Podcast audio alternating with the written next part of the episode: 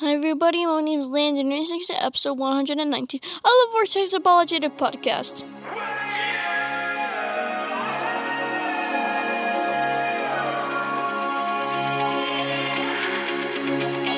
Welcome to the Vortex Apologetic, where substance reigns over mindless entertainment. Because biblical truth matters in a profound, timely, and urgent way in a lost and dying world.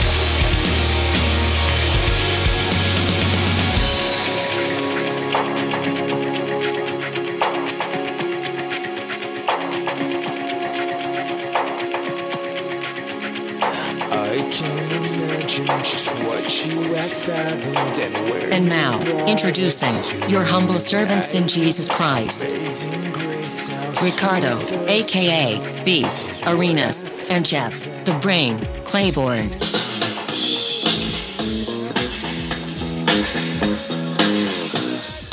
A dedication to the man that could mm. argue logically and effectively. Yeah, yeah. With half his brain tied behind his back. Mm. The lovable fuzzball. Fuzzball. the I'm, feeling, I'm feeling the beat. Oh, the yeah. irreplaceable Rush Limbaugh. And, uh... Rush, Rush, Rush. That's a song by, actually... So that song is actually... I, I meant to taper that off. Is actually by uh, The Pretenders. Uh-huh. Uh, it is a pretender, off of right? the yeah, off of the album Learning to Crawl, and the name of the song is Oh, you're pointing at me. Oh, I don't remember the Oh, song. Come on, music man. Come on. I, re- I mean, I know The Pretenders played the song, but I don't remember the name of the song. My City Was Gone.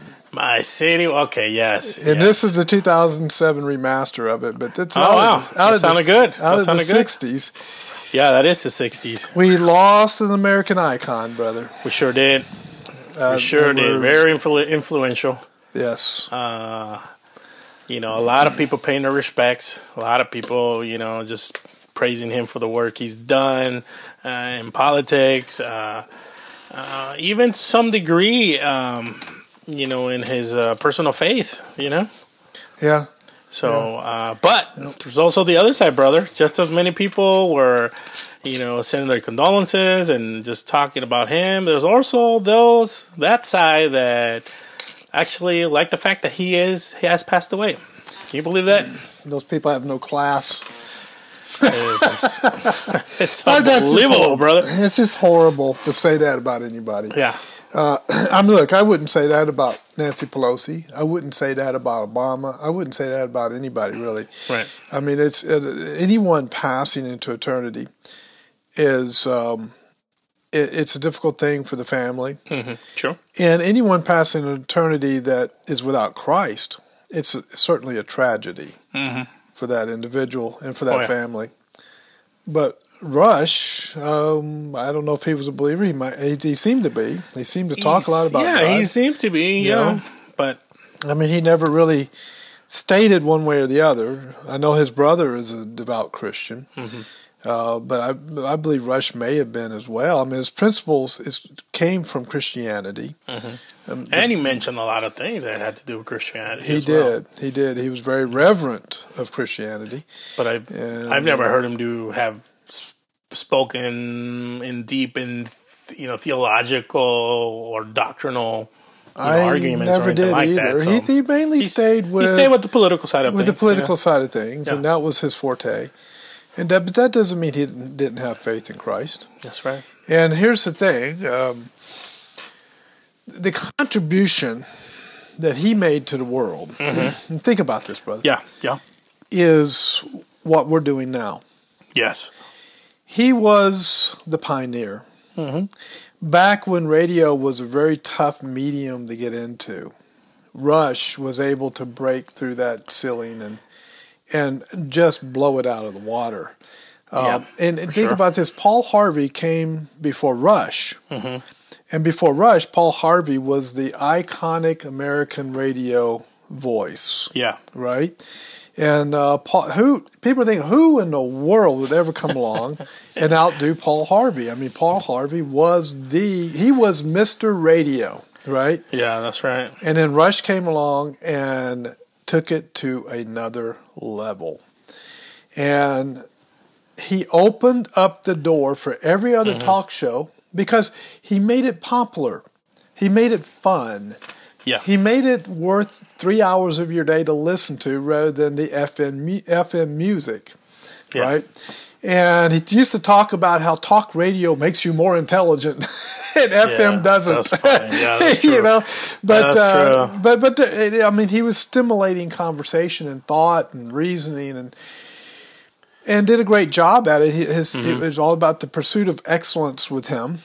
And I think yeah. that's a good lesson for us, to pursue excellence in whatever we do. But we are able to do what we are able to do today uh-huh. because of what Rush did then. Oh, yeah. And if you mm. think about it, why would podcasts be popular? It's because Rush popular, popularized uh-huh. uh, talking oh, on yeah. the radio.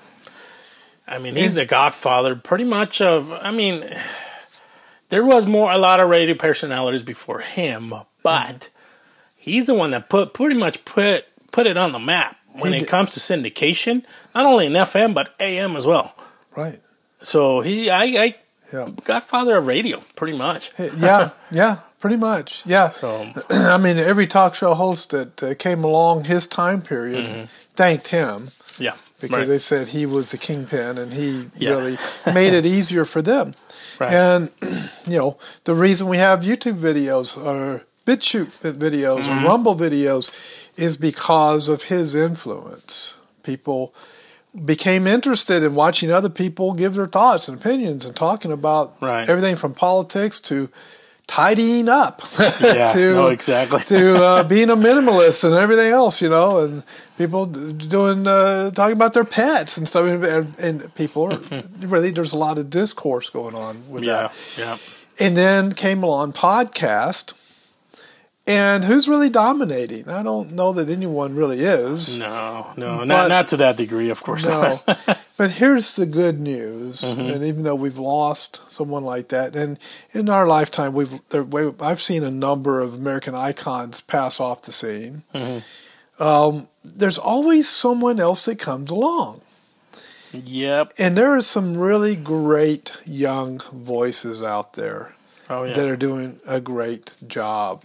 Uh, I think of uh, uh, the organization, um, that youth organization, that uh, Charlie Kirk is doing. Mm-hmm. Um, what is in it here? I'll look it up real yes, quick. Yes, and his podcast, and he does a great job on his podcast. Um, and those who are, um, the uh, Turning Point U S A.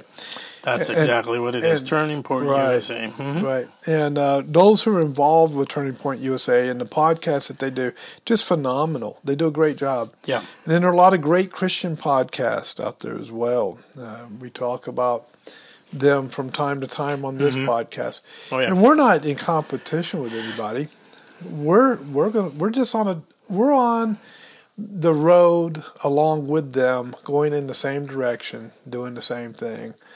And we're just traveling along the podcast freeway or internet, mm-hmm. depending on you're on the east or west coast, yeah.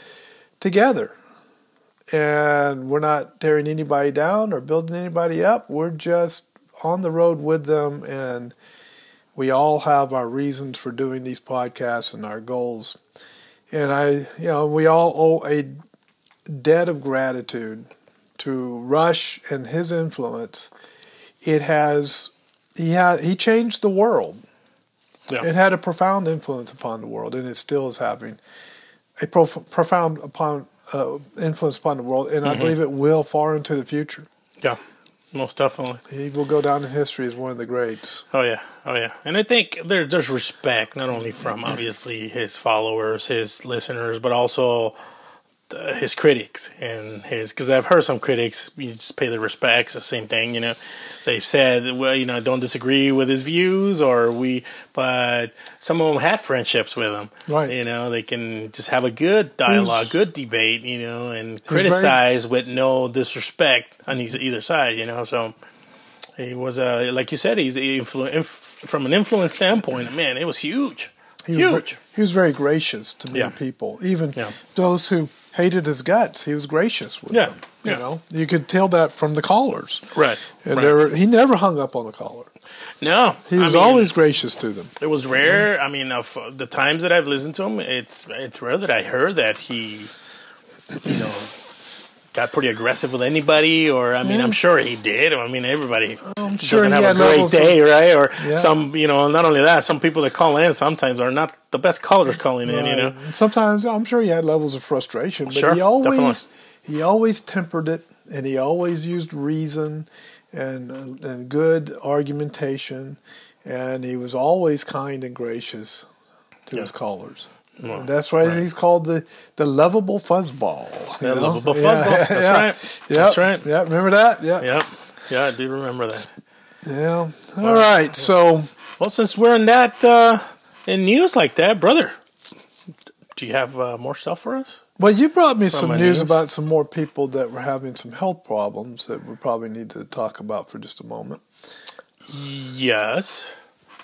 Uh, well, start with your news. Remember, you're going to do from a secular news. Uh, okay. We'll you do wanna, the Christian, and I'll touch on the Christian, because mainly they're believers.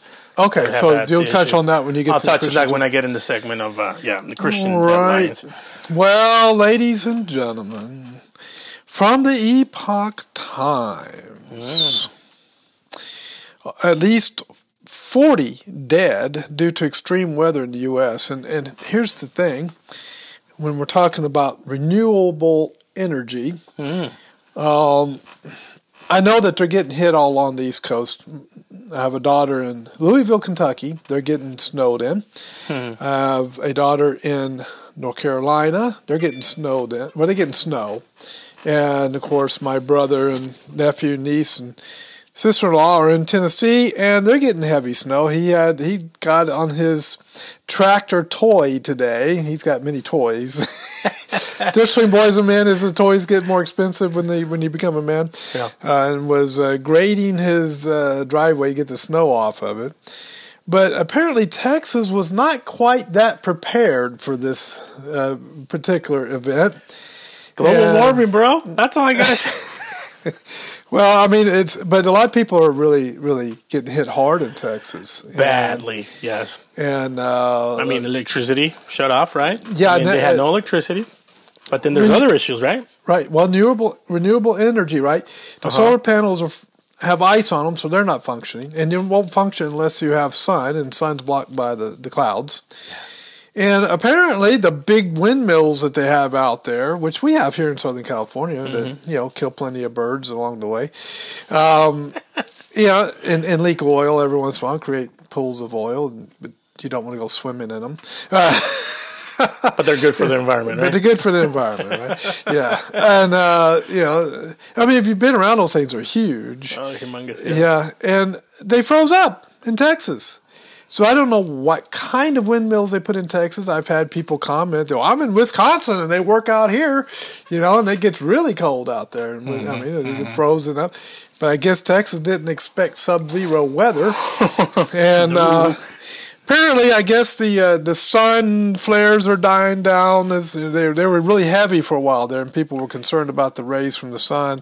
Yeah. But the sun, I guess, has settled down, and we might be on a little bit of a more of a li- different elliptic or orbit, and uh, so the weather's changing a few degrees and dropping, and it does has done that throughout the history of the Earth. The mm. temperature has changed. Talk to a meteorologist, not uh, some activist, and you'll get the true story. That's concerning right. that kind of stuff. But people are, uh, there's a lot of flooding. Uh, there's uh, videos coming out of Dallas and places yeah. like that yeah. where people's houses are being flooded, their apartments, because snow starts to melt and it turns into water. Yeah. Right? And then uh, there was one where a roof caved in. Somebody's roof caved in, and uh, just from the weight that was on the roof. Yeah. And, uh, yeah. Oh my goodness! It just uh, so pray for those folks. They're they're going through some tough stuff. So let's see. Some electricity some electricity has been restored in Texas, but the yep. water woes grow out of uh, this is Epoch Times, and it says uh, blank screen. Okay, here we go. Uh, Austin, Texas. Oh, it had to be Austin, didn't it? Yeah. Yeah, it had to be Austin.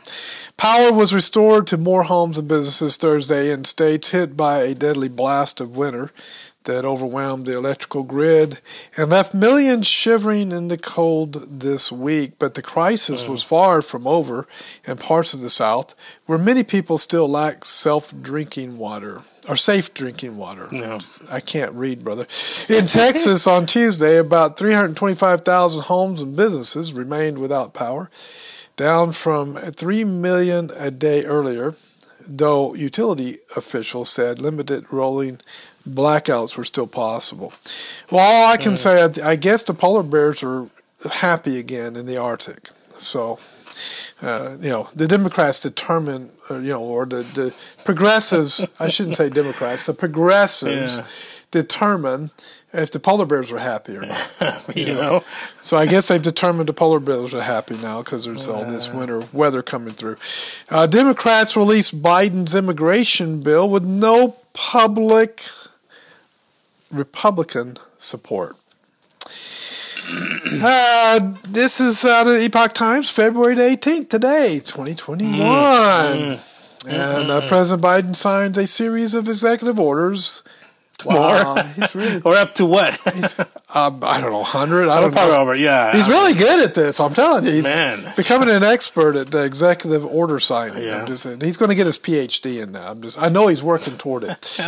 At the Resolute desk in the Oval Office just hours after his inauguration in Washington on January twentieth, twenty twenty-one. Okay, this is the picture that's capturing yeah, him yeah. with a big stack of executive orders on his desk. Democrats in Congress have formally introduced President Joe Biden's new immigration bill that proposes sweeping changes favoring millions of aliens, the kind that are from another country, folks, not the mm. kind that's from mm. uh, the spaceships in the sky. Speaking of spaceships, did you see that flying saucer that they landed on Mars? Yep. I looked at that thing. Oh, I go, yeah. geez, that looks like something out of a nineteen fifties uh, alien invasion movie. Exactly. It was pretty cool looking. It was. Anyway, back to the aliens. Uh, changes uh, favoring millions of aliens uh, already in the country despite a lack of public support from the Republicans. And there goes the boom, folks. um, and uh, so... I'm sure somebody's going to object to the Epoch Times using the term alien. Oh, yeah, there, there's somebody's already right now. But the, but the term simply means foreign, somebody who's not yeah. indigenous to the area, right? Uh, or not a citizen.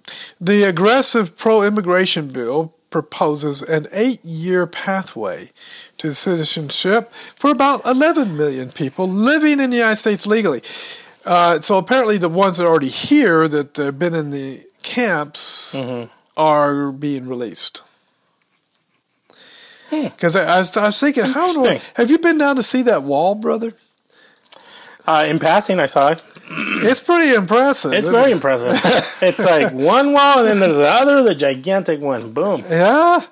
I've been within like half a mile of it. Yeah, yeah, I've been pretty and, close to it, too. And uh, it's like, because when I used to drive out to Hucumba to go preach, uh-huh.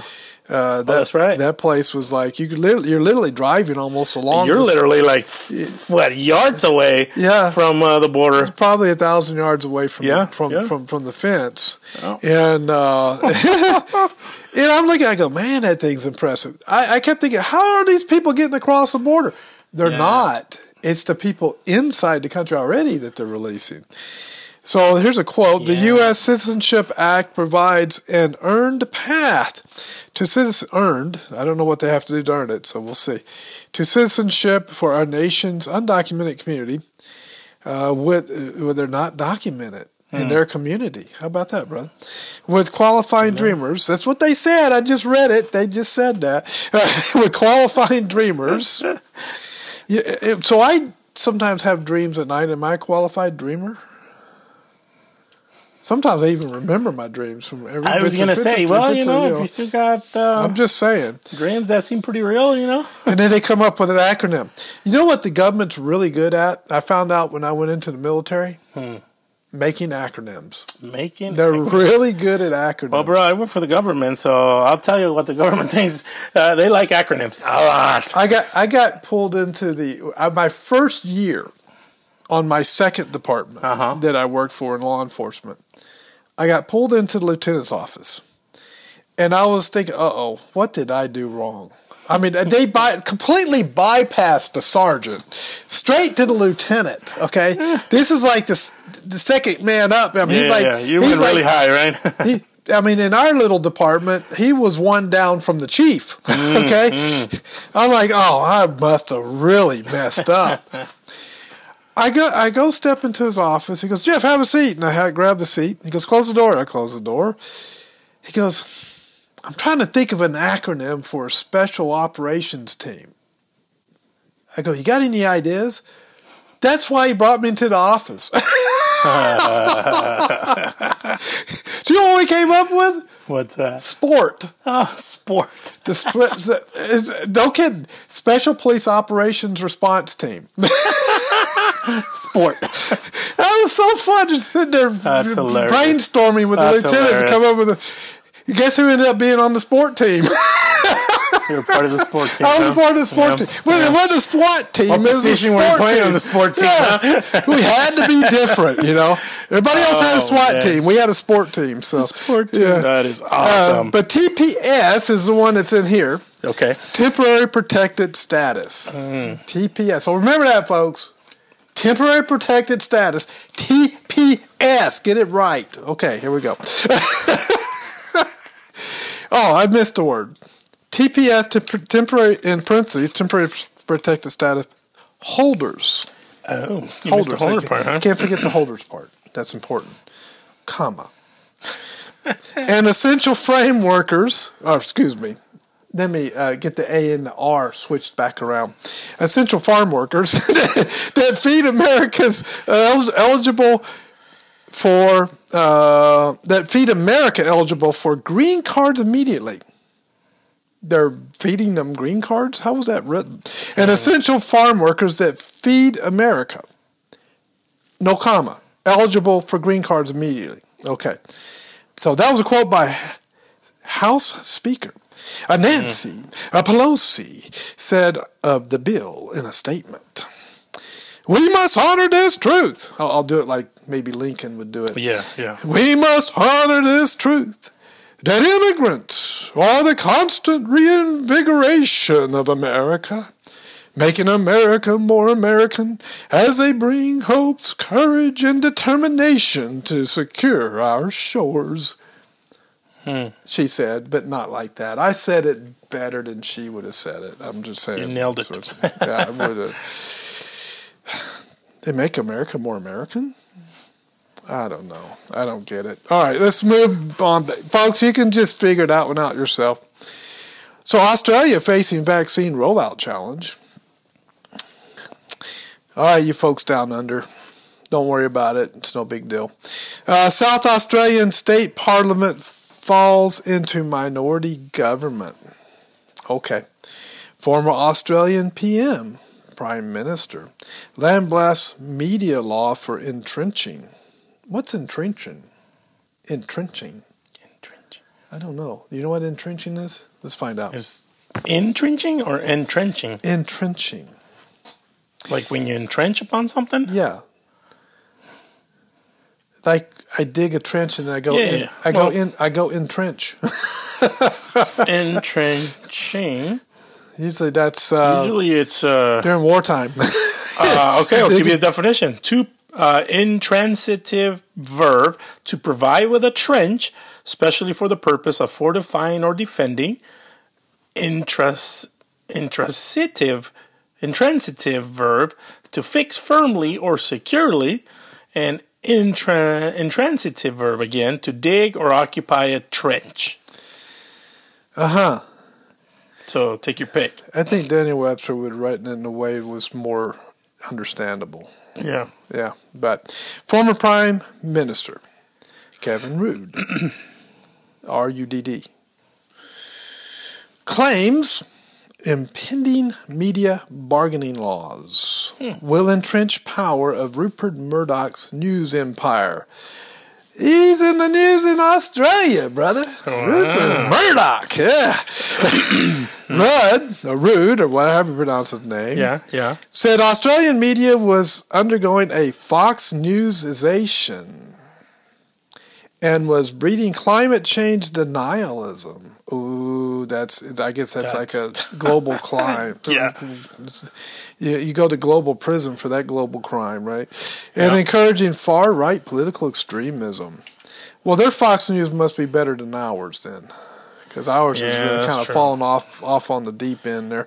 The Murdoch media empire has campaigned viciously against one side of politics, he said. So that's just uh, typical politics in Australia.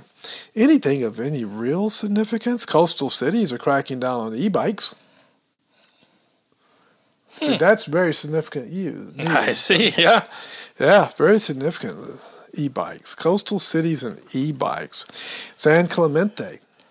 City, that's in California, that's folks. That's in California. City Council placed some restrictions on electric bikes, e-bikes, with a few others to be considered during an upcoming meeting. They're canceling e-bikes, brother. What man, the cancel culture hit e-bikes. Oh. oh, man. I see them out here all the time. The San Clemente Beach trial? They call it a trial. The San Clemente Beach Trail, that's how it's written, is a multimodal trail. Oh, excuse me, trail. Good night, I can't read tonight. Can we just start the whole thing over again? Seriously, huh? The San Clemente Beach Trail is a multi multimodal trail that previously allowed e-bikes and bikes to pass through. Public complaints prompted council February sixteenth to require all bikes to be walked along Mariposa Bridge. Mm. So people got really hypersensitive and hypersensitive and picked on the e-bikes. Been doing videos tonight, brother. My tongue is just tired. I see that. I see it. Uh, the city's goal is to always provide a safe place for all recreation users. Isn't that the job of government, to be our nanny? Pretty much. Yeah, just take care of all of us. Just cuddle us like a little baby. Yeah. Recreation yeah. manager Samantha Wiley told the Epoch Times. Well, I don't want to hear more about that. I'm just, my stomach's starting to get a little queasy there, brother. Uh, Disneyland is in the news. Disney, so Disneyland yeah. vaccination site to become a drive-through inoculation. Just drive up, boom, get it, go, brother. Yep, yep. Uh, authorities in Tianjin order government workers to watch anti-U S T V show. Hmm. Where in the carnation is Tianjin? T I A N G I N. I have a world map right there on the wall, brother, and I look at it all the time. I don't think I've ever seen that country. I have no clue where it is. Uh, Authorities in China's northeastern port city of Tianjin. That's because it's not a country. Tianjin. So it's in China. No wonder. Issued a notice on February fourteenth requesting all government employees, agencies, and Communist Party members to watch a T V history series mm. with anti-U S overtones. Some China experts believe that this move is meant for government employees to prove their allegiance to the Chinese Communist Party. How about them apples? I wonder how long it's going to be required that we watch it as well. As China continues to oh, take yeah. over the United States. All right. Let me go look at... Oh, that's right. NASA landed a rover. We got a rover in Mars. On Mars. Did you see hmm. that flying saucer that they sent to Mars? Oh, yeah. I mean... Something, huh? I expected that... It ruined the whole thing when the parachute popped out. Come on, man. That's a flying saucer. Isn't it supposed to, like, just come down and hover? You would think, right? I just mean, just kind of glide. I mean, even a nineteen fifties science fiction movie could get that one right. They had to use a doggone parachute to land that thing, but they did it successfully. That's the good news. And uh, so NASA's astrobiological rover Perseverance hmm. makes historic Mars landing, and it's a big one. It's supposed to be the biggest rover they've had up there, and a a. I think it was an elementary school age okay. yeah. kid um, who, when they interviewed him, said, "Hello, science geeks." That was his introduction. So, um, won an essay among thousands of students mm. on naming the rover and came up with the name Perseverance. Perseverance, yeah, that's good. Right. So another future astronaut on the horizon. D O J changes legal position in Arizona voting case. Mm. And by the way, we have tomorrow on the nineteenth, four cases going before the Supreme Court. That's right. And people say, "Oh, it's too late. It's too late. January twentieth already passed. It's too late. You can't do it anymore because yeah, January twentieth." Past it gone. January twentieth gone. Can't do nothing no more. Too late. Just yeah. just accept your defeat. You're gone. You Trump yeah. supporters. Just you know. Even more now that they, you yeah. know, he was yeah. acquitted. yeah, uh, folks, that's not true. The Supreme Court can reverse an election even after the election, especially if it's been determined that the person in office committed a felony, mm-hmm. and there was an.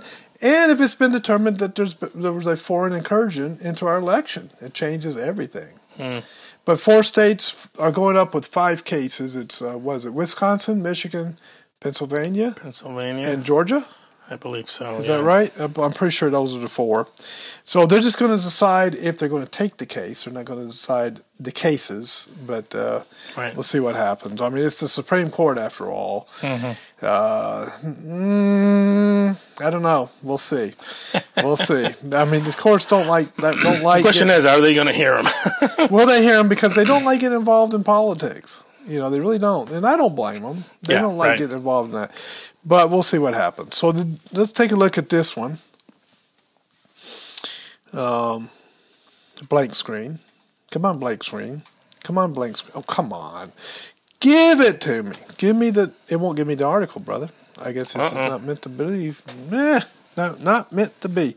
Trump not planning to try replace irreplaceable Rush. Um, yeah, well... Uh, he's right. Rush was irreplaceable. I'm going to try that other one in just a moment. Uh, Hill Democrats set to bring back earmarks in twenty twenty-two. Is this one going to come up, or am I going to get a blank screen? I'm getting an awful lot of blank screens, so something's mm. shut down on my on my yeah. iPad. Let me go to Populous Press real quick and see what's going on there, and then we'll move it over to your side. Oh, the, the internet is just coming back on. Uh, my internet's spotty. It jumps in and out. Let me see if I can go back and get that real quick. Maybe not. Oh, that might take a moment. Oh, here we are. Uh, let's move down here to news. And down we go. Sorry, folks, for the delay. Uh, see if that comes up. So D O J changes legal position in Arizona voting case. The Biden administration changed its position on an upcoming Supreme Court appeal dealing, dealing with Arizona's electoral integ- integrity laws, mm. disavowing the previous administration's interpretation of anti-discrimination provisions of the Voting Rights Act of nineteen sixty-five. Although the Biden, Biden administration, my, my wife pronounced his name Biden. Biden, yeah. She says, ah, oh, yeah. oh, that Biden. Because every time she sees gas prices here in California, uh-huh. look at that. The gas prices are up to three hundred uh, or three dollars and whatever. You know, it's like yeah. three sixty-five or something like and that. And some areas four. Is it? Yeah, yeah. And uh, and I said, did that surprise you? And she looks at me and goes, "Ah, oh, it's that Biden. That Biden is doing it." I love my wife. She's awesome. Although the Biden administration won't present oral arguments in the case or uh, update a friend of the court, brief filed uh, by the Trump administration, it signaled to the justices and the public that it's leaving the door open to adopting a more aggressive interpretation of the statute uh, in the future. Mm. Section two of the law forbids voting practices that result in a denial or abridgment of the right to vote on account of race or color or language minority status, and provides that such a result is established if a jurisdiction's political processes are not equally open to members of such a group, in that they have less opportunity to participate in the political process and to elect representatives of their choice. That text must be construed in light of Section two's constitutional context as an exercise of Congress's authority to enforce the fifteenth Amendment's ban on international discrimination, and the Trump administration's brief filed last year stated. The filing comes as a as the litigants prepared to present oral arguments to the Supreme Court in the case on March the second. So that's another one, March second. So the Supreme Court is starting to take some of these cases. And so this is interesting. We'll see what happens. Mm-hmm. So that's one of, uh, I, I believe there'll be several avenues yeah. that could actually change the election, uh, even after the fact, folks. So there, there, when it comes to this kind of thing, there is no statute of limitations right. on the election. Uh, people are confused on that, but surprised. Now, what if they take on the case? What do you see happening? Give us a little bit of uh, if they took on thoughts. The case? Yeah. These are complicated cases, so mm-hmm. it's hard, it's really hard to predict. Uh, it, yeah. it would depend on what the, the lawyers argue mm-hmm. and, and how what the judges view. When, it, when these judges look at cases like these, yeah. they not only have to look at that particular case and how it affects that particular situation, they also have to look at how it affects uh, the situation in the future. Yeah. How it affects other cases, how it affects um, the Constitution, how it affects what mm. c- could be a possibility in the future that could that this case could affect someone positively or negatively. There's a lot they have to look at. Yeah. Now, you do have globalists on the Supreme Court, and they're not really uh, that beholden to the Constitution. Mm. They're more beholden to international law, right. to treaties, to U N agendas. Like like when we did that U N agenda the, uh, right. a, a couple of podcasts ago, we talked about one of them. And we'll do more of those. Uh, and and uh, what's called the Uniform uh, Corporate uh, Law. or yeah. uh, you know, And so uh, because there is a corporation that runs America. It's called the Federal Reserve. And That's it's right. a, it's, That's it's right. a private business, mm-hmm. a private world bank that runs the United States. It runs a number of countries, and uh, they have a lot of power and influence, and they have power and influence with the Supreme Court. So it's hard to, because of all that, those things mixed in, it's really, really hard to, to say what the Supreme Court's going to do. Yeah, uh, you do have some originalist justices on okay. the Supreme Court, a few of them, that are not beholden to international law and all that. They mm. really kind of stand against it. Right. And they're more toward the original Constitution as it was written. So you have a split in the Supreme Court on these cases, but I don't know which direction the split will go. Yeah, given yeah. that Roberts, um, he he tends to lean toward the left side, but he's unpredictable. Mm. And the other other conservative justices, you never know, because it just they might see something in a case that they don't like, because it could affect something in the future that's negative. And so mm. it gets very complicated. These argues, these these lawyers that argue before the Supreme Court, they're extremely intelligent, most of them.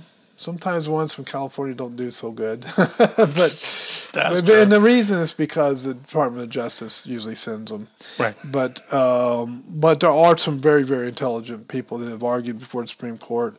And uh, you, I, like you start reading their books. Like I got a book on that here that I've been reading, and man, these cases get really complicated. And, yeah, man. Uh, yeah, and you have to be smart. So I don't know. It could go. It, you can never predict it. It goes. It could go either way. Uh, so Pelosi speaking up for human rights in China is about honoring. Jeez, wow, really? finally somebody speaks. And China has been involved in a lot of organ uh, transplants, to where they're, yeah. you know, they're just they're marketing organ organs, and uh, right. they're really mistreating people in hospitals, taking their organs when they don't. There's nothing wrong with the organ. Uh, when they're still alive, and they're giving it to the elite in mm. China. So this is this is an example of elite versus the people in China, yeah. and the people really getting the short end of the stick. So Biden supports study on slavery reparations as House Democrats. We'll do. We'll end on this one. There's so much news you can't get through all of it, but this one looks very interesting. President Joe Biden backs studying whether reparations should be paid to descendants of slaves. Mm. Now, how are they going to determine if they're descendants of slaves? But they're going to have to go through their ancestry. So it's going to have to be, so not everybody would get the reparations that are of color. And so would that cause angst? Would that cause problems? Yeah. You know, but um, he stated that on Wednesday as House Democrats held a hearing on a bill that would establish a panel to study the issue.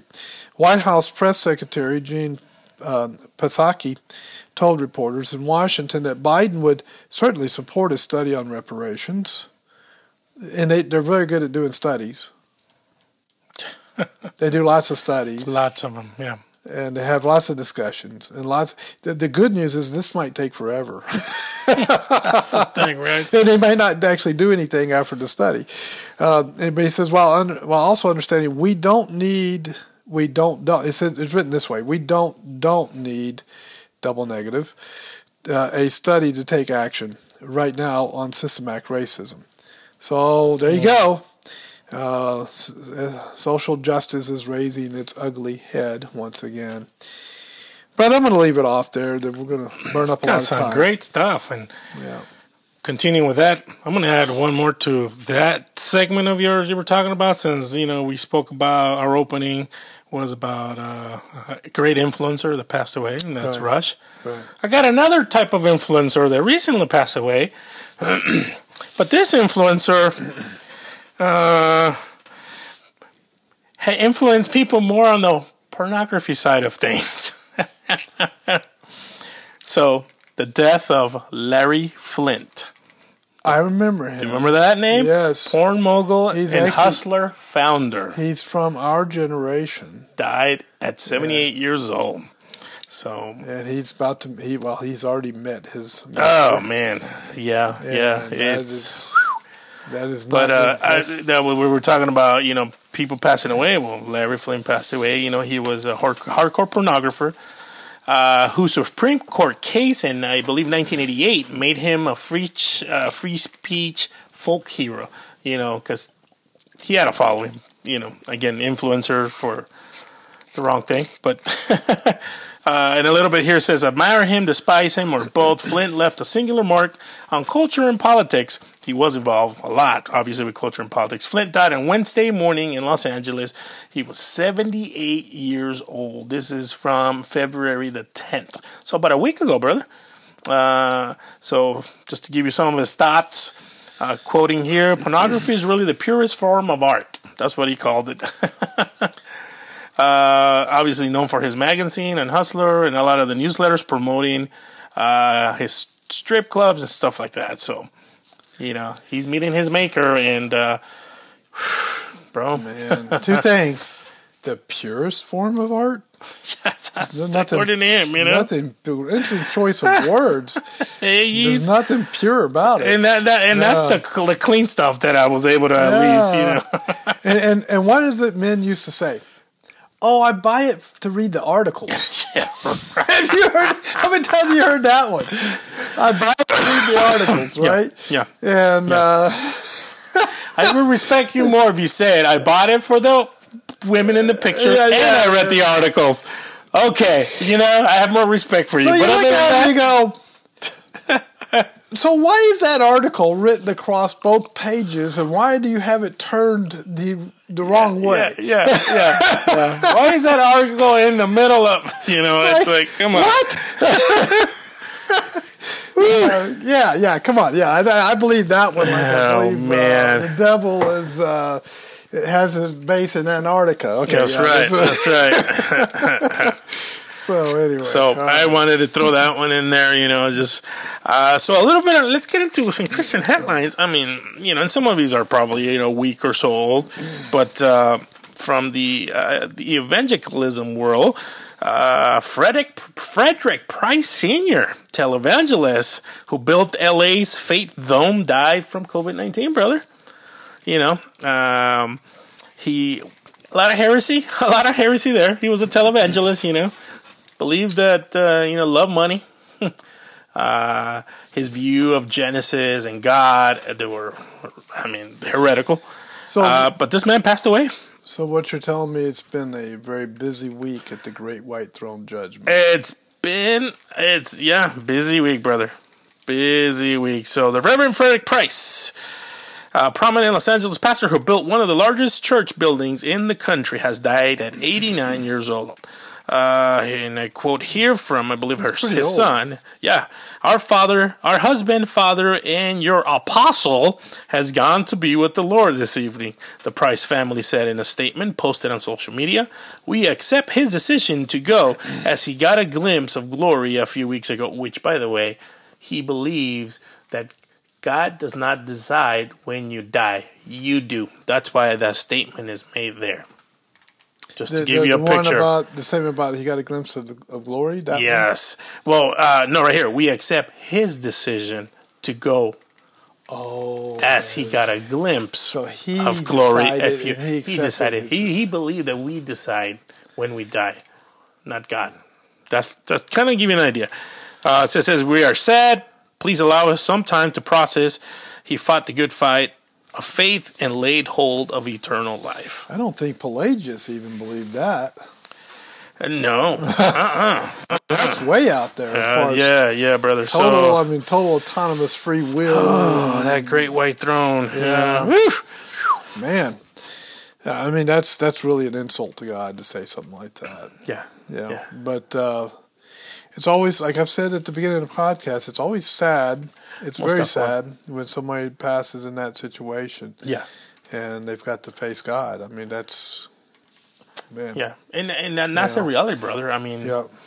Yeah. we're all going to face God. We're all going to die. We our, our death date is already set in stone. God set that up already. right. right. So we're going to be before our Maker. So, yeah. You know, we, we pray, we, we ask for God's uh, grace and mercy towards us and towards anybody, basically, because, but ultimately, he's the he's the judge. He, he's going to, you know, judge, uh, you know, everyone, so. Man. Bro, like you said, it's a busy uh, time at the White Throne. yes, yes, it is. Uh, let's see, another uh, prominent uh, Christian headline here. I should say, uh, we got, do you remember or does the name Carmen ring a bell to you, brother? Yes, it does. Okay. Famous uh, musician. Uh, That's Christian, right. Christian musician. That's yeah. right. Yep. So uh, he uh, also has passed away. And uh, it says here, legendary singer Carmen dies at, at sixty-five. Winning millions to Christ was greatest achievement. Um, he does come from a um, uh, Armenian background, so his approach to evangelicalism is that type of approach from an Armenian standpoint. Yeah, um, yeah. Great music. Uh, yes. There, there's quite a few songs that I really, really like. He was very passionate, very passionate, a very good writer, and his videos were actually really cool, really good. Yeah. You know, songs like "The Champion," uh, "Great God," mm-hmm. uh, you know, uh, to name a few. You know, yeah. they were well made, well produced. He was a phenomenon when it came to music and his writing. Uh, obviously, his doctrine in theology was a little bit more towards the Armenian side of things. You but, know? but unlike. The other, unlike the other, not heretical. Not heretical. Yeah, he was um, most likely a true believer. Oh yeah. Um, oh yeah. And um, so there, you know, there's that Calvin-Arminian debate. Yeah. W- but um, you know, we, we were both Arminians before we were Calvinists. That's right. And we both were believers before that. Mm-hmm. You know, so we were believers when we were Arminians. So that that's wasn't, right. uh, you know, that's. that's okay as far as uh, the salvation goes. I mean, you, you can, I mean, there's, I know there's some Calvinists that say, oh, if you're Arminian, you're not saved. Some Arminians that say, oh, if you're Calvinist, you're not saved. And that's simply not true. Yeah. It's just simply not true. Um, you just have a different understanding of the free will versus the sovereignty of God uh, um, debate. I mean, it's those are tough, tough yeah. things to tackle in Scripture. And uh, you come to a conclusion, but uh, God straightens it all out in the end. Amen. But uh, that doesn't mean that God hasn't transformed your heart and your soul. That's right. You know? I mean, uh, and, and if we look at things, we all have error in our theology. We right. all do. Sure. You know, and there's and, and error is one thing. Her, heresy is something completely something completely different. different. That's, that's right. A, that's a different level. Yeah. That's where yep. when people, when men mm-hmm. plead to you in regards to, you know, repenting of that heresy or, right. or confessing that sinfulness because of that heresy. Right. I mean, that's why you got passionate brothers and, and, and sisters in Christ, you know, basically, come on, bro, no, that's wrong, you know. Right. Uh, that's right. when you really want to go and, and share with them and, and love and tell them, hey, bro, you need to repent or else. Right. You know, this is not good. Right. Yep. So. Yep. Yeah, so this brother went to be with the Lord, and uh, just in a statement released on February the sixteenth, a few days ago, revealed that the entertainer died after fighting a series of complications resulting from a surgery to repair a hi- hi- hiatal hernia. He was sixty-five. He battled a lot of years with cancer.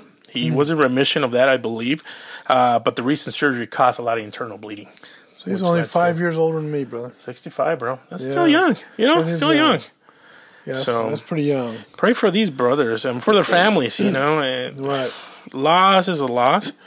Obviously, uh, unfortunately, you know, the, the ones that are not true believers, uh, we pray for the family and we pray for, you know, God's grace and mercy towards them that they're living here. And yeah, a lot of, a lot of deaths this week. Yeah, brother. So, uh, but don't, we, don't mean to continue with the negative, uh, the sad uh, picture here. So, I know that uh, we've spoken about Ra- Rabbi, Rabbi Zacharias passing not too long ago. Yes, yes but I that brought along a controversy, a big time controversy, uh, brother. And I wanted to get your thoughts on this. So. Uh, there was a report that was done because obviously there was an internal investigation for uh, Zachariah's ministry that he has. Um, and just to give you the title of uh, what some Christian leaders thought of this report. And it says, criminal, sociopath, sociopathic, satanic. So that's some of the... Sociopathic. Sociopathic. Thank yeah. you. I don't know what I was trying to read here. It's okay. Uh, My says, tongue's twisted too. Yeah, I, I'm telling you, it's, it's contagious. Yeah, I gave it to you. Yeah, Christian leaders react to Rabbi Zacharias' sex abuse report. Uh, so let me give you a little bit here. It says after an independent investigation uncovered evidence of rape, other acts of oh. sexual abuse, and numerous extramarital relationships carried out by late apologists Rabbi Zacharias, pastors and ministry leaders reacted with horror and dismay. This report pictures not a mere moral failure, but a pattern of predation that can only be described as criminal, sociopathic, and indeed satanic. Southern Baptist leader, your favorite, Russell Moore, wrote in a scathing op-ed. I don't trust a whole lot of what Russell Moore yeah, has yeah, to say. Yeah, yeah, yeah. More than fifty people were interviewed, including more than a dozen mas- massage therapists for the twelve-page report from the law firm Miller and Martin, commissioned by Rabbi Zacharias International Ministries. Inve- investigators uncovered text and email-based relationships with women who were not Zacharias' wife, along with more than two hundred photos of women on his devices. It also found allegations of spiritual abuse, rape, and other sexual misdeeds. I won't go further because it's a lot, brother. But I wanted to get your thoughts from a Christian perspective. You know, obviously there's a lot of people that bought his materials, went to his conference, listened to him, and they were influenced by him, you know, yes. they came to Christ, yes. you know, his philosophical philosophical approach to doing ministry. Yeah, um, you know, yeah. a lot of atheists. He debated a lot of atheists, and yeah, now how very intelligent, very intelligent. How mm-hmm. do we approach this now? uh, there there was were that he really did not have any. Um, um, I lost my train of thought here, but uh, accountability to anybody higher than him, or that he belonged to a church, or that he was a member of a church, or that he had an elder board or board of whatever pastors that he was accountable to, which obviously can cause a lot of problems, because once you, you know, approach or reach celebrity status within Christendom, mm-hmm. that's dangerous, brother. Yes, it so is. From mm-hmm. a, give it to me from a judgment standpoint, as Christians, how do we judge? B, do we, for those that, you know, loved him and followed him, do they take his books and throw them in the fireplace and burn them? Oh, my. Or you take the good from the bad? Wow. Um, wow. That, that, I that's mean, a, it's a heavy question. It is. That's a very, very good question, and a difficult question. Um, it's obviously it's it's very disappointing, especially the fact that they actually have real evidence, uh, the, the devices on this, or oh, the yeah, pictures brother. on this devices, yeah. and things like that. They, it's, yeah. This is not just uh, someone who hated him because he was a Christian, so we're just going to make a bunch of false accusations. Mm-hmm. This was actual. Yeah. Just to let you know, folks, this was actually determined to be uh, real. So, um, and it's unfortunate. And he's not here to repent. He's not here to do any of that. He's already, he passed away.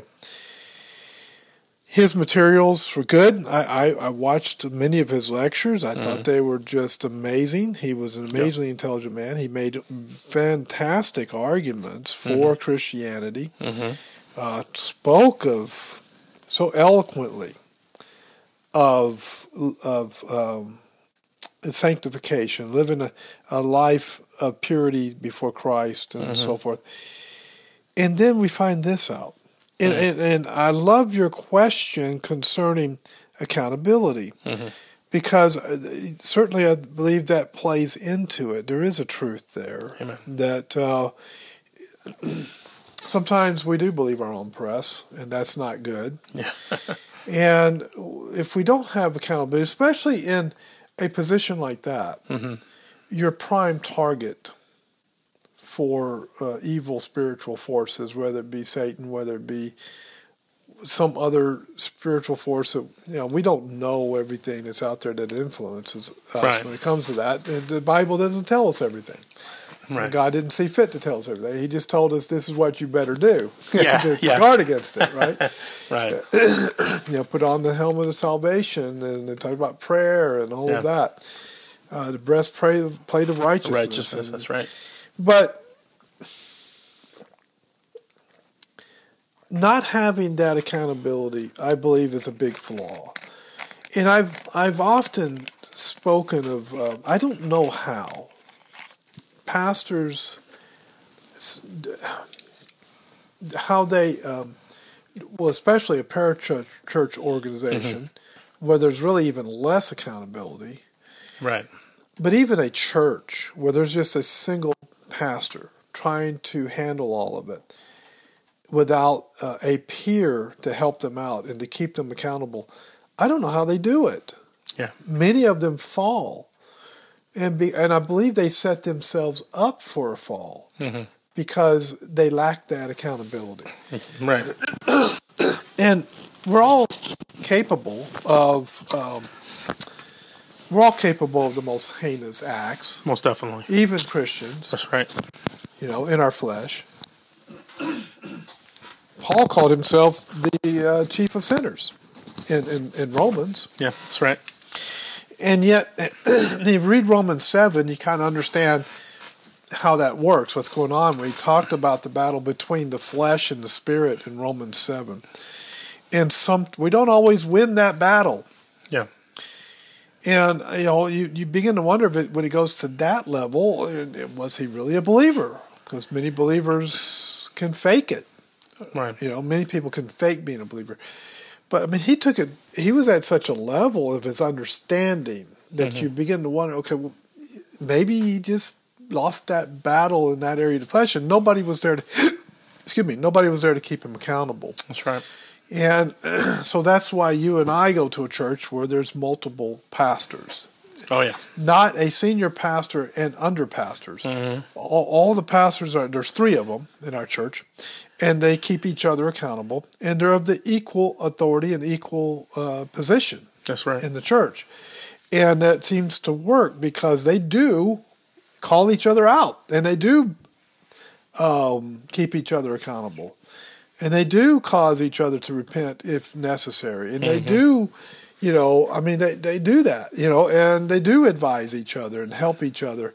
And we're not meant to be an island. We're not meant to stand alone in this battle. It's it's too much for any one person, any one individual. Mm-hmm. And we do, when you do gain that celebrity status like that, it is a it, you are setting yourself up for a fall. When that happens. Yeah. If you don't have that accountability. I think you nailed it on the head when you said that, because I think that is a very, very good point. And um, I would say um, that the single pastor model has caused a lot of damage in churches. Yeah, most definitely. You know, and that we need to be careful about that. Yeah. We have to all be accountable mm-hmm. to somebody. Otherwise, we're capable of, like I said, doing the most heinous things. Yeah, in our flesh. Right. And see, and a lot of people see him and then right away are, are you know, not mm-hmm. saying that judge judging is wrong. Only when you do it wrong, that mm-hmm. it's, you know, hypocritically without love, those things. Uh, but we tend to go, oh, I would never. And I usually go, wait a minute, yes, we yeah, would. Not, not only would Probably you, worse. Yeah. Not only would you, once you say that, you probably will. You will. Exactly. Be- because exactly. you just said, I would never. Uh, okay, you know what? You probably will. Yeah. Because. Or you have and you're lying. Right. Right. Because you, notice the statement, I would never. Right. Which means I'm depending on me. Yeah. To keep me from doing this mm-hmm. evil thing. Right. Rather than acknowledging that, yeah, I would, because I know my flesh, I know me, I know how wicked I am in my flesh, and I'm depending on God to keep me from doing these things. But mm-hmm. not only God, I'm also keep depending on my peers to keep me accountable. And that's how you avoid that. Yeah. And even with that, you still struggle. Oh, most definitely. We all struggle. You know? Exactly, and and you just said it, because I was going to say, it doesn't matter what position you're in. I'm MacArthur, uh, R C Sproul, you know, he's in, in the presence of the Lord now, but, you know, we, we see them, and I think that's where we have to be careful as believers to draw that line between when we're starting to idolize a person a little bit too much, mm-hmm. then, hey, he's just like me.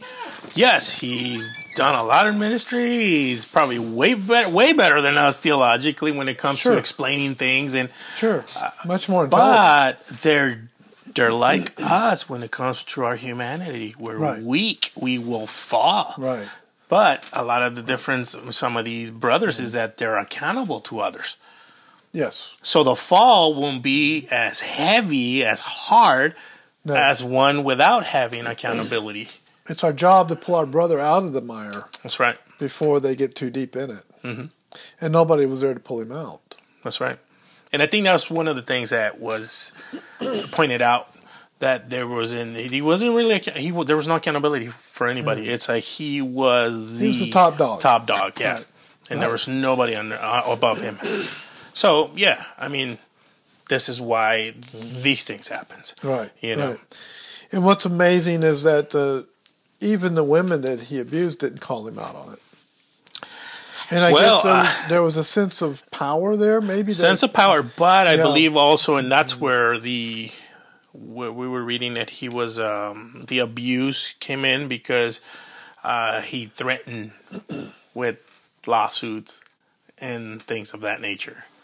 See, he... Payoffs. I believe there was payoffs in some in some You know, See, now this is a, this is an example mm-hmm. of how much damage someone can do to Christianity in the ministry. Yeah, when they don't step down. Yeah, at the appropriate time. That's right. because as soon as he realized that this was he was doing this, he should have resigned hmm. and s- submitted himself under the authority of a pastor or pastors in a church who would work on restoring him. Mm-hmm. And he probably he should have gone to prison mm-hmm. with those type of things. Yeah. And here's the thing is that that does a whole lot of damage to Christianity. I've heard a number of videos over the last couple of weeks mm-hmm. where people were talking about, you know, well, I'm I'm spiritual, I'm not religious. Yeah. And then they start talking about how the religious people are such hypocrites because yeah. this type of stuff that we're talking about with Ravi, Ravi uh, Zacharias. Right. They're talking about the preachers that keep falling. And then, you know, that that's hurtful. It's harmful to the church. Mm-hmm. And especially someone who's that high profile. We live in a day when you can become very high profile. That's right. And, uh, you know, I mean, even back in the day, you know, before all of the medium that we have, uh-huh. it was kind of limited to a smaller community. Right. Now it's worldwide. Oh, yeah. Worldwide, he he damaged uh, Christianity with that. Mm-hmm. And now people, and people tend to commit logical fallacies and blanket the entire pastoral uh, ministry with something that a few have done, and they so all the pastors are accused of being hypocrites now. All Christians are accused oh, of being yeah. hypocrites now, and so that that's actually a logical fallacy called the fallacy of composition. Mm-hmm. But but but but people don't really think that deeply. I mean, a lot of them. I mean, they're just like, let's see, I told you, those Christians. I don't know. Oh, yeah, right. You know, or, yeah, I'm a Christian. They'll categorize us on the same. Yeah. yeah I'm, a Christian, but, I'm a Christian, but those church-going Christians, you know. right. I mean, they, they do stuff like that. And, and yeah. so you have to, you have to, you have to think a little bit further beyond that. So, and, and just really kind of have a lot more grace and acknowledge, yep, we just took a bad hit, and we need to we need to do a lot of work to um, to restore that. Yeah. Um, and this is the bit, the why and the reason why we need to continue to preach the gospel because of things like this, right, right. brother? Yeah, yeah. I mean, yeah. we we don't do we stop preaching the gospel? No. Doesn't no. mean we need the gospel more. No, we need to live the gospel more. Right, right. So, and, and folks, please don't say, well, yeah, but you're looking at a man and not Christ. No, I mean, you know what? That man was supposed to represent Christ. Yeah. We're ambassadors of Christ. And what the ambassador does reflects on their home country, right? Mm-hmm. And so what mm-hmm. we do reflects on Christ. Yeah. So, yeah, I mean, that's don't don't be saying that, you know. Yeah. No, exactly, exactly. Yeah, and this is where us as Christians, maturity, wisdom, discernment comes into play. Yes. How do we yeah. deal with this? And not only the pastors, you know, elders, how do they lead their congregations? You know, when right. he was such an influence in a lot of them, you know, a lot of people listen well, to Well, I think follow. the way to, to handle that is just acknowledge it yeah. and say, you know what? He did this. It was wrong. Mm-hmm. We acknowledge it was wrong. Uh, we're just as surprised and shocked as you guys are. But we need to also all acknowledge that we're all capable of doing the same thing. Amen. And that just Amen. means that we need to be even more diligent yeah. to avoid these downfalls. Yeah. Because we are under spiritual attack all the time. It's uh, it's amazing. I love what that you mentioned that, that we're all capable of. My wife and I always have conversations about if God did not regenerate us, you know, if He didn't pull us from the grave, the type of sin that we would be involved in. Yeah. You know, and when you have conversations like with your wife, you know, you, you pour out your heart because you're really like, man, you really see God's grace and mercy towards us. If not, pff, we'd be lost, and some of these things wouldn't even bug us. We right. were just, you know, dead in our sin, you know, and yeah. not caring about anything else. Yeah. And as soon so, as we become self-righteous toward Him about this, yeah. uh, we're setting ourselves up for a fall. Yeah. Amen. But yeah, yeah, we're capable about bad things. Yeah. Yeah. Let's continue on here, brother. Well, that was, you know, again, you said the word throne is quite busy. Mm-hmm. Uh, now, turning to uh, some other news where, uh, you know, we need some prayer for some brothers out there, too, that, um, uh, you know, are in need of, uh, uh, you know, um, uh, health. And uh, so our brother Voddie Baucham, you know, just recently um, uh, came out uh, saying that uh, he has heart failure. So he had travel. I guess he had uh, done a little tour in the United States, as he usually does every year, uh, part of his, uh, you know, his ministry, what he does, teaching, mm-hmm. and uh, and he said, he believed at the end of that, he started feeling just tired, and yeah, he said, I, I, and I thought it was just a wear and tear, you know, just kind of tired of the traveling and all this, no. but he said shortness of breath, yeah, and just weak. Yeah. You've experienced heart failure, obviously. I had, I had a heart attack. So, uh, yeah. but it, mm-hmm. it got worse and worse. So. Yeah. Worse to the point where he had to fly to the United States so, yeah. to get some care. I know exactly what that feels like. So, uh, you I've know, been down that road. Yeah, you have, yeah. brother. You yeah. have. So you know yeah. what what uh, that uh, entails there. So, you know, pray for a brother, Voddie Baucham. There is, uh, mm-hmm. obviously, he doesn't have uh, insurance, so they had uh, created a GoFundMe page where they were asking, I think it's a little over a million, you know, just for, you know, Uh, health care, because he's going to need it. Right. And man, praise the Lord, right. you know, God's people respond. Oh, I, sure I they think do. they they met that already. Oh, I'm sure. So praise the Lord. He's, yeah. uh, I believe now he's at the Mayo Clinic in uh, oh, that's in Florida. Wonderful, wonderful. That's yeah. a great, great. So uh, yeah. he's he's there now. He it took some time to get there because of the traveling, yeah. and he needed to feel better to be yeah. able to travel and. Got stuck in Texas, I believe, in part of that uh, snowy oh, storm. Man. Wow. In the airport. in the air- yeah, airport wow. in a friend's, ha- I think, yeah. family. He stayed with family for a few days okay, before okay. he was able to tra- yeah, fly that's right. into. He's from, well, he actually, yeah, he's, he's, he's originally from L A Yeah, yeah. Oh, South yeah. South Central. Yeah, South Central L A. Yeah, he grew yeah. up in, yeah. Rough town. Yeah, uh, rough town. Oh, yeah. Yeah. yeah. yeah. But, uh, yeah, we'll pr- definitely pray for him. And uh, he's one of the greats, I tell you. And he's he's done a great job for the for the Christian faith, and he was pictured with a friend of ours. He was picture. He was uh, pictured of a good friend of ours. Yeah, uh, yeah. pastor of ours at one point. You yeah, know, yeah, yeah, Jeff Stein. Uh, Jeff Stein. He be, be, yeah. became good friends. Yeah, they are both uh, mixed martial artists. Yeah, and uh, they they've done they roll on that mat a few times together. Yeah. So. Yeah. Uh, we and give Jeff a shout out started, to a brother. Jeff yeah. started an organization for uh, wounded police officers. That's right. Uh, called uh, uh, Officer Down, I think was the name of it.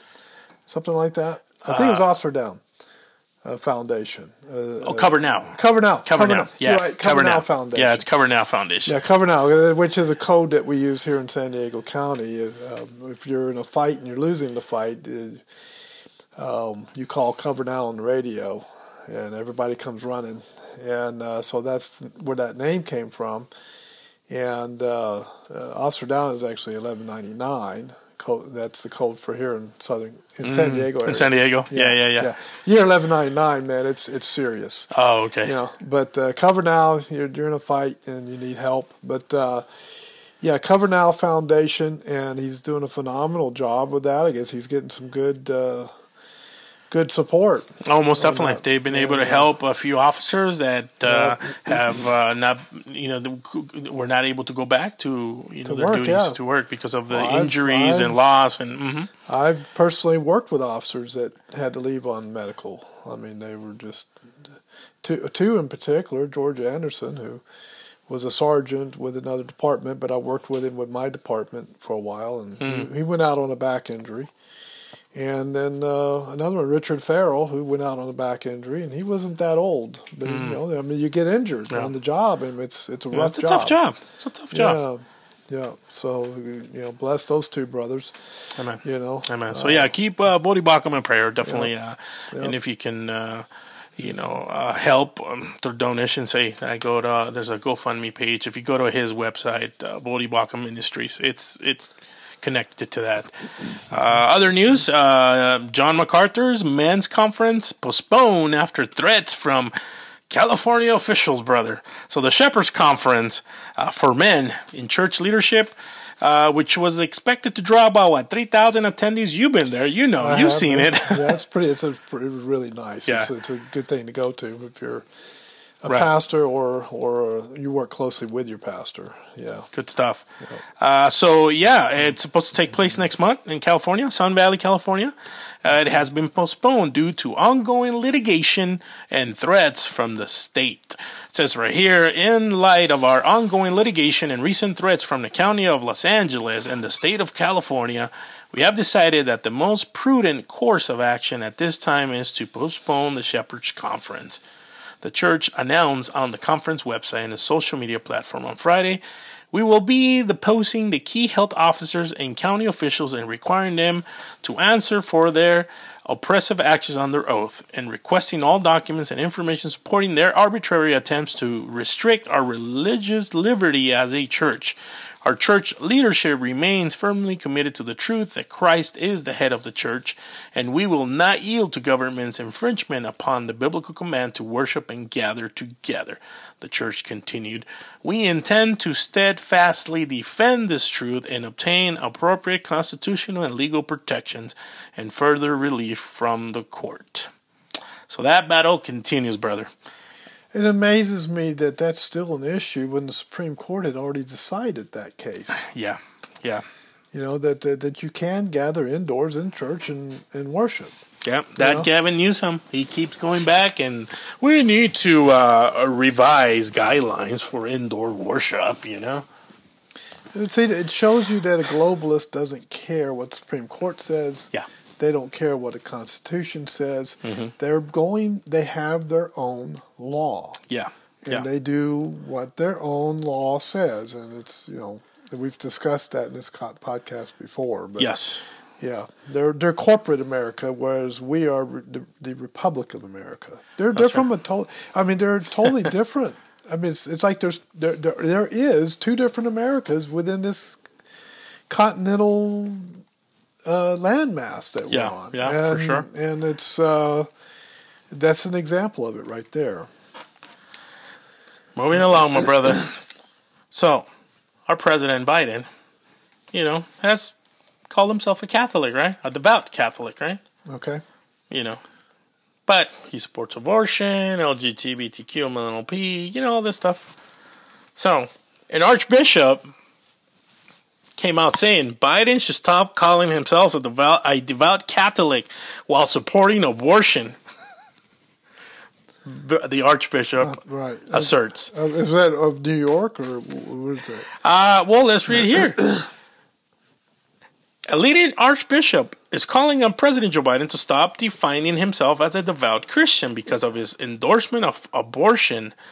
It doesn't say, it doesn't say where the archbishop Well, it says here in an interview with the Catholic World Report published Saturday, Archbishop Joseph F. Naiman spoke out on Biden's pro-choice views, asserting that abortion is contrary to Catholic moral teaching. The president should stop defining himself as a devout Catholic and acknowledge that his view on abortion is contrary to Catholic moral teaching, he contended. Uh, Naiman, who is also the chairman of the U S Conference of Catholic Bishops Committee on Pro-Life Activities, suggested that the president should say that he disagrees with his church over their view on abortion and that he was acting contrary to church teaching. It doesn't give uh, a reference for where the you know the archbishop is from. Uh, yeah, that's okay. You got it. His name's in there. Um, you got more, brother, on that? Uh, no, I think that's it. So basically, calling him out, brother. Yeah, yeah, that that seems to happen from time oh, to time. Kansas City, Kansas City, Kansas, a okay. position he has held since two thousand five. Okay, that's so it. Where's Biden from? He's from Northeast somewhere. Oh, yeah. Connecticut. Is it Connecticut? Uh, well, let's look so, at that. I don't know. It's not from his area. It's, it's no, no, no. Oh, Iowa? Is it Iowa? Oh, no, uh, he's originally from Iowa. I thought he was Connecticut, Massachusetts, or Connecticut, maybe. Or someplace like that. Let's see. Yeah. Uh, uh, uh, uh, anyway, Delaware. De- well, I knew it was up in that area. Delaware. Delaware. Yes, Delaware. That's We're both exactly. wrong. We're both wrong. So, that's right, because he he gave a speech uh, not long ago yeah. saying he'll always... He was born in Pennsylvania, Scranton, Pennsylvania, but he he ran in Delaware, which that's where he was... Uh, his part of his education was in the University of Delaware. Oh, okay, yeah. So that's he, why he did give a speech not too long ago saying he'll always keep Delaware in his heart. Yeah, so that, that's that what it was. That should have clicked into my head. But anyway, yeah. um, yeah. So yeah, and, and and so it just goes to show you, right. uh, he's a typical politician. He'll use he'll play both sides. Yeah, and he'll of course. use his Catholicism for one side, uh-huh. and he'll use uh, the popular. Uh, progressive um, ideology for the other side, you know, yeah, yeah. and uh, they they jump they jump across the fence. They flip flop, the right? Yeah. yeah, and and you know that's uh, whatever benefits them. That's what they. Yeah, you know, he might be he might uh, yeah. uh, criticize abortion uh-huh. one moment and then. Uh, Say, but we want to keep it legal in the next morning, next moment, you know. Right, and, right. And uh, and so it depends on. It's all about getting votes. It's all about playing the politician, and uh, so these people. So that's an indication he doesn't mm-hmm. have a core. He doesn't have a core right. uh, belief system that um, really anchors him down. Yeah. He did the, whichever way the wind blows, that's where he's going to go, and. Uh, So that just tells us who he is. And mm-hmm. you, you cannot be in an office like that right. without a core because you, you're just going to get – well, he's being controlled and he's being pushed around. And, you know, the, I've read one recently where uh, the Communist Chinese Party uh-huh. uh, basically told Biden uh, what to do. They were bossing him around, telling him what to do, saying, yeah. okay, you don't cross this red line right here, Biden. Yeah. You, you don't cross this, okay? You got it? You know, that kind of, try that with our previous president and see what happens. Right, right. you know, but, but Biden takes it, you know. But so, it, by the way, if you want to learn about more about Joe Biden and Hunter Biden and all of mm-hmm. that, uh, go to my series on YouTube called The Biden Files. Mm-hmm. Just look up The Biden Files, Jeff Jeff yeah. Claiborne, Trail Thinker, and... Uh, It, there's a whole series there on, uh, there's four of them now, on uh, uh, their dealings with China and Ukraine and then a, an Indian, uh, a, a Sioux tribe here in mm. the United States and how yeah. that Sioux tribe got uh, really ripped off. But uh, it was sad what they did to them. But uh, anyway, go ahead, bro. And uh, to close out our segment here, because we've been at it for a little bit now. Uh, one last one, brother, and I want you to get your thoughts on this one, too. uh, so we got, you've heard of Max Lucado, right, brother? Yes. So Max Lucado apologizes for a two thousand four sermon on homosexuality. I wounded people. Now, I have not heard this message. I haven't even looked for this match. I didn't know he was even in a cage fight. He wounded people. he wounded well, people. But I apparently... Missed I missed that U F C You missed match. That U F C fight, yeah, bro? Yeah, I did. Man, he I got in that cage in two thousand four. I would have paid to see that Beat some one. people at this sermon. yeah, I, like, I would have paid to see him fight in the U F C. Man, nobody told me. Go ahead. Yeah, see what happens? Yeah. So, I I did... hear from people that said, I've actually heard that message, and there's really nothing to apologize for. If you stand on the truth of the Word of God, proclaiming that homosexuality is a sin, and then we need to re- you need to repent from that sin, just like you need to repent from all the other sins, lying, stealing, adultery, blah, blah, blah. Why are you apologizing for? So... Let me see what this article says here. Evangelical author and pastor Max Lucado is apologizing for comments he made in a two thousand four sermon about homosexuality. Although he says he still believes in the traditional biblical understanding of marriage. Oh, believes in the traditional marriage, period.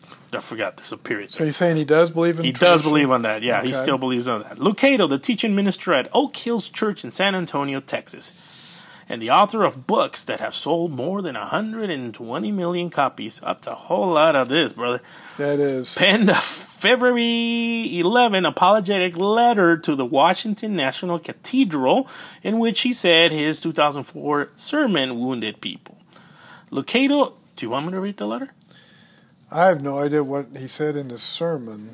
Yeah, that's what's going to make it a little tough. Yeah. But we can look into it and respond on our next podcast. Yeah. But, uh, I mean, of what he says, he said, in two thousand four, I preached a sermon on the topic of same-sex marriage. I now see that in that sermon, I was disrespectful. He says in the letter, I was hurtful. I wounded people in ways that were devastating. He said in the letter, I should have done better. It grieves me that my words have hurt or been used to hurt the L G B T Q community. I apologize to you, and I ask forgiveness of Christ. Located in the letter does not specify which parts of the sermon trouble him. Uh, Episcopal News Service posted a copy of the letter. Faithful people may disagree about what the Bible says about homosexuality, but we agree that God's holy word must never be used as a weapon to wound others. That's interesting. He said in the letter, to be clear, I believe in the traditional biblical understanding of marriage, but I also believe in a God of un- unbounded grace and love. L G B T Q individuals and L G B T Q families must be respected and treated with love. They are beloved children of God because they are made in the image and likeness of God.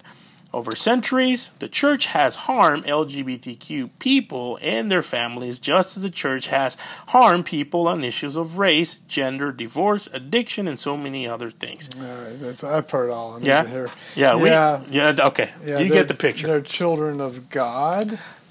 Exactly. That's my first problem right there.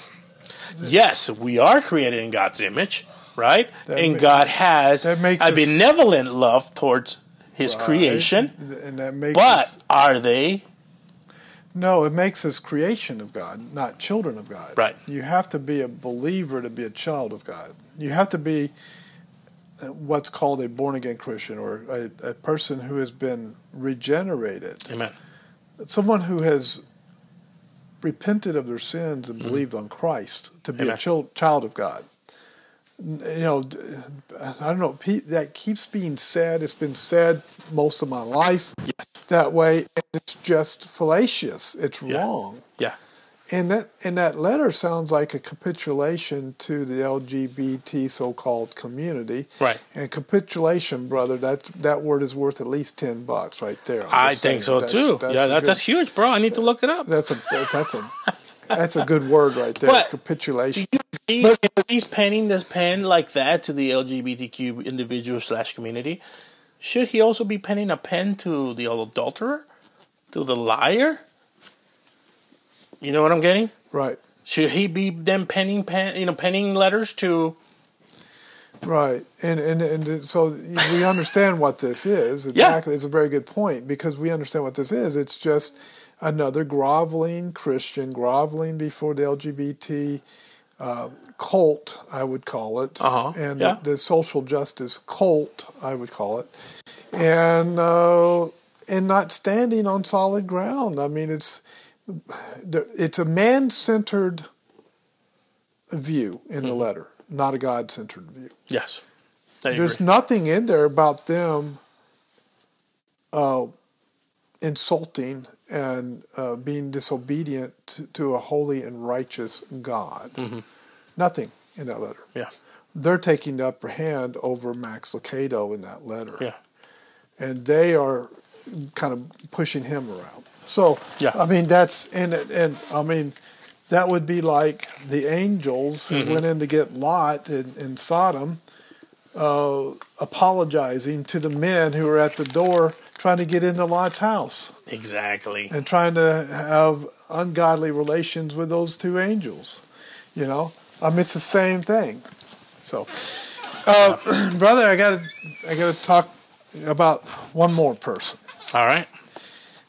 The Tatum Report. The Tatum Report, as in Officer Brandon, Brandon Tatum? Tatum, yes. Oh, uh, uh-oh. Now, I have no problem with his materials on the Tatum Report. I have no problem with his political videos. Mm-hmm. I do have a problem with some of his theology. Yeah. Um, uh, Oneness Pentecostal, I believe. It's a train wreck, bro. Yeah. And uh, denies the Trinity. Yes. Denies the deity of Christ. So I'm going to take about uh, ten minutes or so mm-hmm. and just do a quick synopsis okay. on the deity of Christ. Do it, brother. So in theology, it's called the hypostatic union. Mm-hmm. And all it means is that God, there's that at, in the incarnation, mm-hmm. when Jesus Christ was born, Amen. He was fully God and fully man at the same time. Uh, and we know this from the scriptures. Now, the first place that we go to to see that he is God, we'll go to Revelation one eight and take a look at that. And I'll just run through some scriptures. Okay, and, and do good. a quick explanation of them because we're low on time. This is a statement by the in, in, by the uh, resurrected Christ, by Christ being re- he's resurrected. He's coming in a vision mm-hmm. to John in the book of Revelation, chapter one, and he says this: "I am Alpha and Omega, the beginning and ending, saith the Lord, which is, and which was, and which is to come, the Almighty." That's a statement of deity by Jesus Christ. The Almighty. There's only one Almighty, and that is God. That's a reference to omnipotence, or all being all-powerful, hmm. right? That's right. Uh, and so there's only one that's omnipotent, and that is God. Amen. All right. So another another one. Uh, we'll go uh, to John chapter. Uh, let me find what I'm looking for. Let's go to John chapter twenty. John chapter twenty. That's the Gospel of John. And this is uh, after his resurrection. And this is uh, when he meets with one of the apostles. And we'll come over here. Oh, jeez, I keep keeps jumping to Acts. Every time I flip the page, it skips uh, two pages. Uh, Jesus, uh, in verse fifteen, said uh, uh, said unto the woman after his resurrection, "Woman, why weepest thou? Whom thou whom seekest thou?" And she said, uh, she was supposing he was a gardener, said unto her, "If thou have borne him hence, tell me where thou hast laid him, and I will take him away." Jesus said unto her, "Mary." She turned herself and said unto him, Rab- Rabboni, which means teacher, uh, which is to say master. Jesus said unto her, "Touch me not, for I am not ascended unto my Father. But go to my brethren and say unto them, I ascend to my Father and to your and your Father and to my God and your God." And they'll use that to say, see, he wasn't God. Mm-hmm. But that's not what he was saying. The, the, the members of the Trinity call each other God. Mm-hmm. That's right. Right? And, and so you move further down and you have Thomas, and he shows up on the scene later down in the chapter. And it says, after eight days, verse twenty-six, again his disciples were within, and Thomas with them. Then came Jesus, the doors being shut, and stood in the midst of them, said, "Peace be with you," or "Peace be unto you." And he said to Thomas, "Reach hither thy finger, and behold my hands, and reach hither thy hand, and thrust it into my side, and be not faithless, but believing." And Thomas answered and said unto him, "My Lord and my God." Mm. And Jesus said unto him, "Thomas, because thou hast seen me, thou hast believed." He did not rebuke Thomas for calling him God. He said, "Because you saw me, now you understand that I'm God. Now mm. you believe." That's right. Um, Blessed are they that have not seen and yet have believed. I'll go to another one, and this is not a, a, an exhaustive, but it's just a basic lesson on this. Um, at the uh, baptism of Christ, and at the baptism of Christ, uh, um, he shows up, and uh, John the Baptist asked John the Baptist to baptize him. I'm trying to find the where it's located. And um, when John the Baptist baptized him, it says this, and John bare record, saying, I saw the Spirit descend- descending from heaven like a dove, and it bowled upon him, Jesus, after the baptism.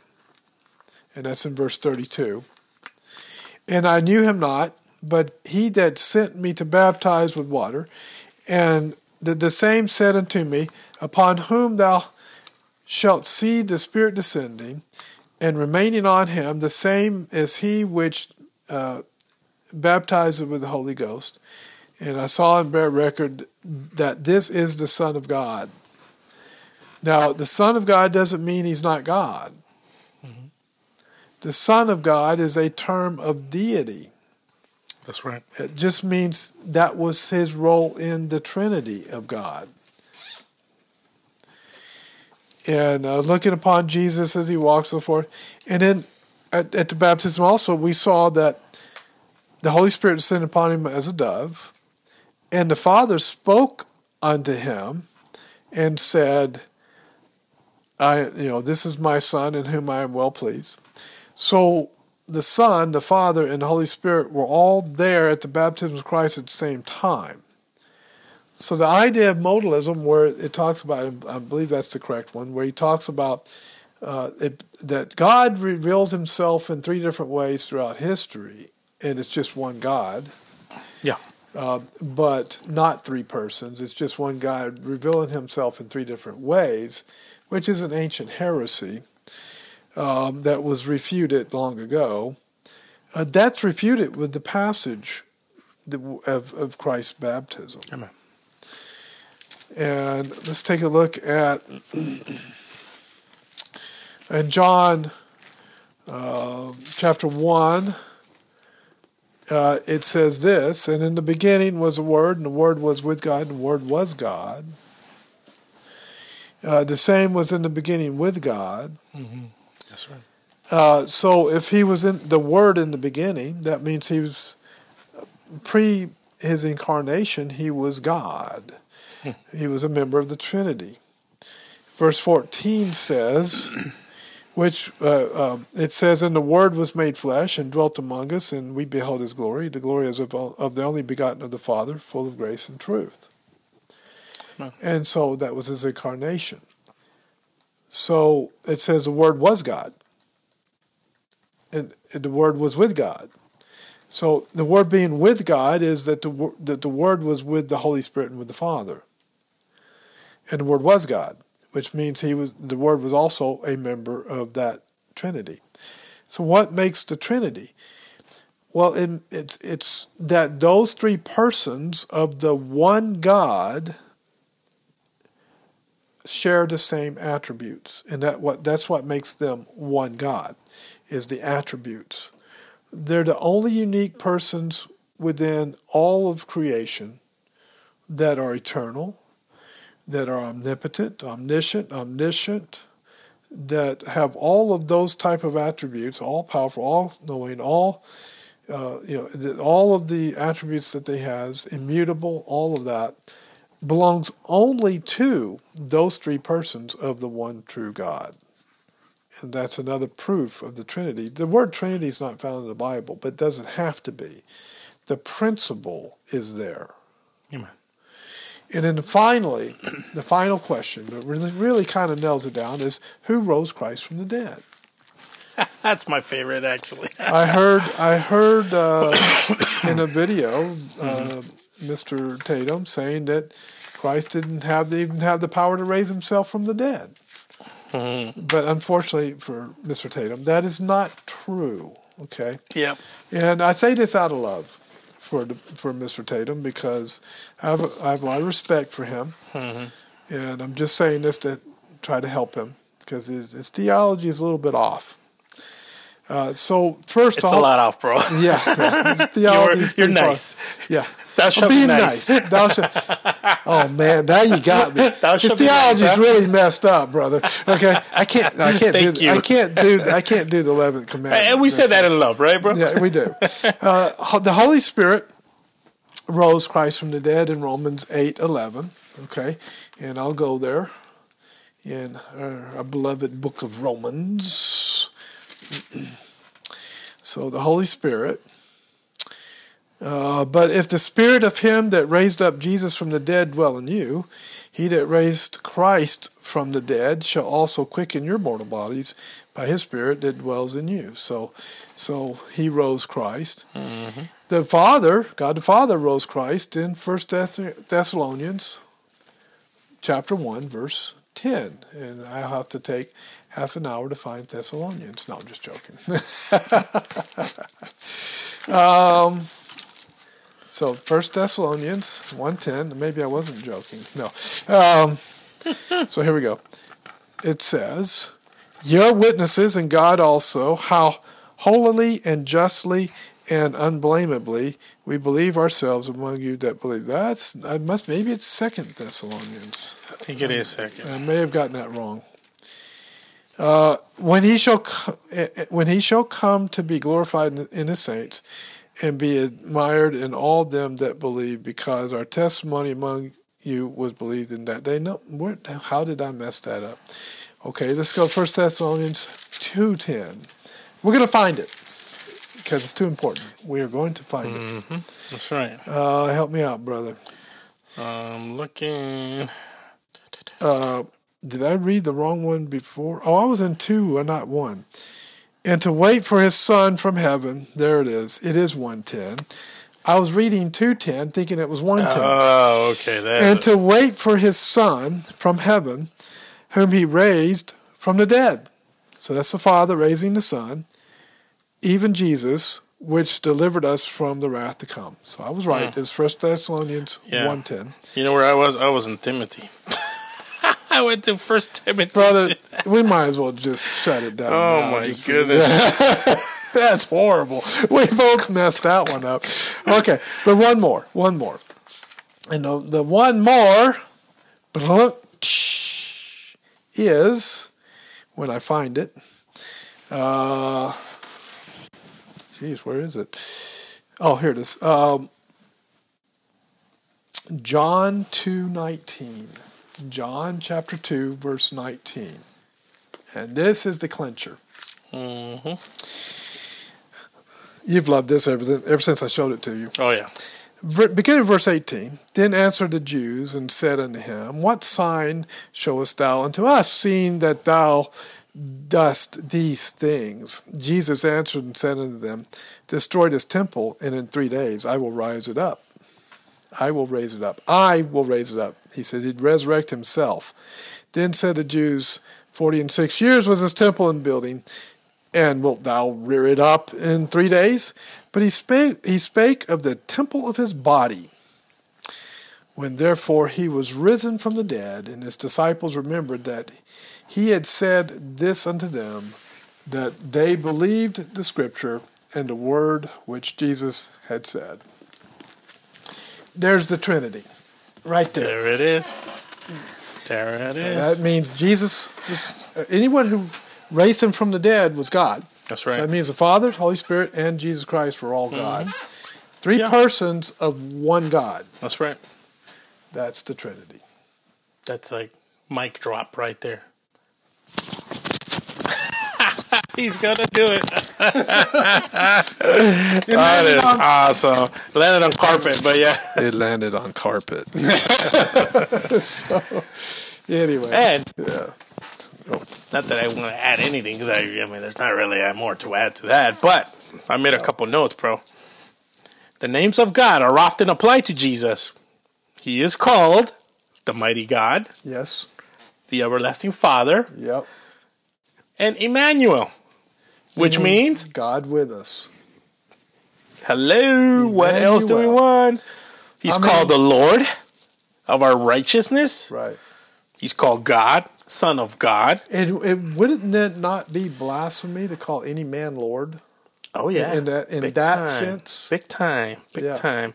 And lastly, I wrote here, the Bible ascribes the characteristics of deity to Jesus Christ. He is described as eternal, omnipresent, omniscient, um, um, omnipotent, and immutable.